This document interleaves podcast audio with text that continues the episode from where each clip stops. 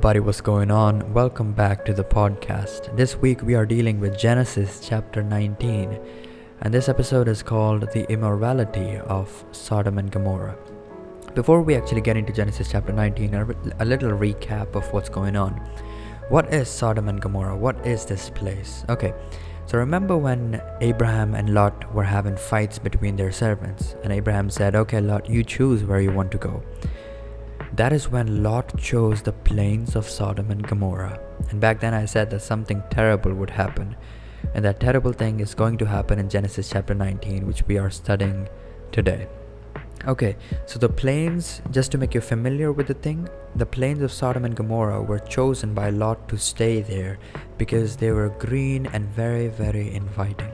Okay, and, and before we go into the story of Genesis chapter 19, a little recap of Genesis chapter 18. The thing was, Abraham and the angels were talking in Genesis chapter 18, and Abraham was saying, concerned about Lot, he was saying, What if you find 50 good people? Will you still destroy Sodom? They say no. What if you find, and then the number drops to 10 people, and Abraham says, What if you just find 10 people? Will you destroy Sodom? And they said, No even if we find just 10 people, we will not destroy Sodom, we will spare Sodom. Chapter 19 is one of the most, most dramatic and shocking chapters in the book of Genesis. The things that happen in Genesis chapter 19 reveal the wickedness of the people of Sodom, the immorality, as I've called in the title of the episode. The thing is, Abraham wanted Lot to be rescued, but he didn't know if God would rescue him or not. They show God's readiness and ability to judge the sins of humanity. The people of Sodom show this character. And these verses display the lasting consequences of sin in the heart of Lot and his daughter. So I've divided this chapter into many small parts. The Sodom and Gomorrah chapter is much like our lives right now. Our sins are weighing us down, and in the end, God would have no other choice but to destroy the wicked. In this chapter of the Bible, two angels come to Sodom to destroy the city. Now, I've already told you that the city would be destroyed because they did not even find 10 righteous people in the city. Think about it, not even 10 people in the whole city of Sodom and Gomorrah. These angels are the one who had been speaking with Abraham in chapter 18. What happens is Lot greets them at the gate of the city and then tells them to, or asks them to stay in his house for the night. Based on what happens in the next few verses, Lot knows that traveling strangers will not be safe in the streets at night. Even inside Lot's home, these strangers were not out of harm. Because the Bible tells us that the men of the city of Sodom surrounded Lot's house. And then the Bible clearly says that these men who surrounded Lot's house were shouting this and saying, Send these two men out so we may know them. The text is very clear both in terms of language, interpretation, and context that a crowd of men from Sodom had gathered to homosexually rape these two strangers, and these strangers being angels of the Lord. This is how deep in sin were the men and women of Sodom. And to think of it now, this in- incident clearly tells us that not even 10 people would be righteous in the city of Sodom, and that is why God destroyed them. In the next few verses, I feel a little bad for Lot because he pleads with them. He says, Please do not cause any harm to these men. Take my daughters instead. And then he pushes his daughters out of the house. But these people of Sodom, they did not stop. They still said, Oh, we don't want your daughters, we want these two men. The angels then intervened and physically removed Lot and his family from the city. They gave clear instructions to run for the hills and not look back. So, our first part of the lesson was the immorality of Sodom and why God destroyed Sodom. The Bible clearly gives us an answer about why God destroyed Sodom because of because how deep they were in sin, because how blinded they were in sin.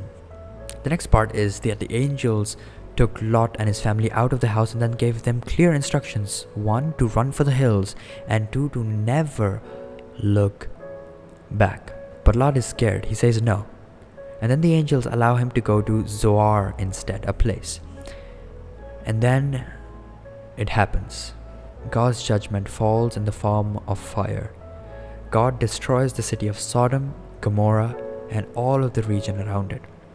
All of the people, all of the vegetation destroyed. Remember when the angel said, Do not look back? They gave them clear instructions, but did not tell as to what will happen if they look back. Lot's wife looked back. She disobeyed God. And from these stories from the Bible, we know that disobey is prior to fall. Eve disobeyed and fell. Cain disobeyed and killed his brother. And as we go through the story of the Bible, we say every time we disobey, we fall into sin. Likewise, Lot's wife disobeyed, looked back, and turned into the pillar of salt. Lot and his two daughters have been spared, but they have lost everything. Abraham gets up and sees the smoke rising from all the land of the valley as from a furnace. Everything was destroyed. Though Lot and his daughters were safe in Zoar, Lot was afraid to stay there, not trusting God. He takes his daughters and runs for the hills and then settles in a cave.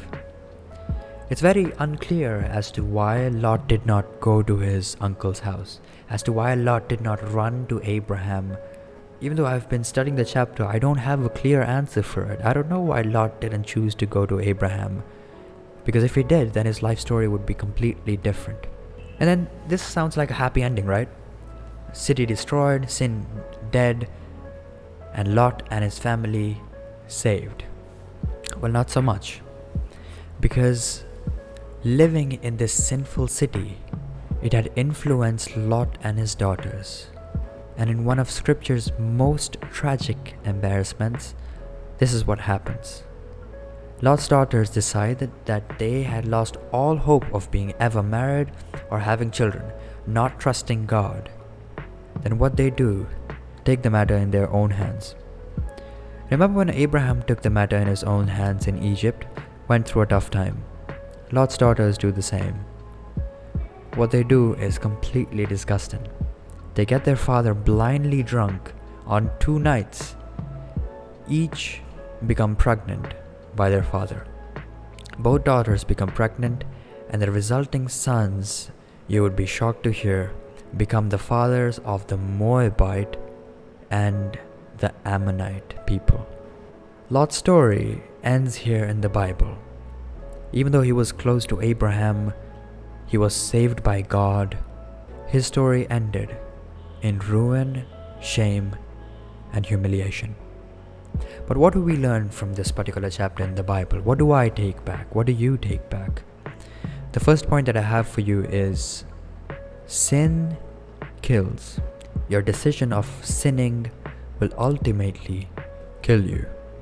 Second point God will find a way to save you, so trust Him. Third point if you disobey God's saving plan, you will fall back into sin. And the last point learning from Lot's life. Do not choose to stay in a sinful place because even if God saves you, even if you get out, the influence of that sinful place may still stay on you. And that would mess everything up in God's ultimate plan of salvation. Continue reading your Bible and learn from the story of Lot. Do not end your life in shame, ruin, and humiliation, but solely be soldiers of Christ.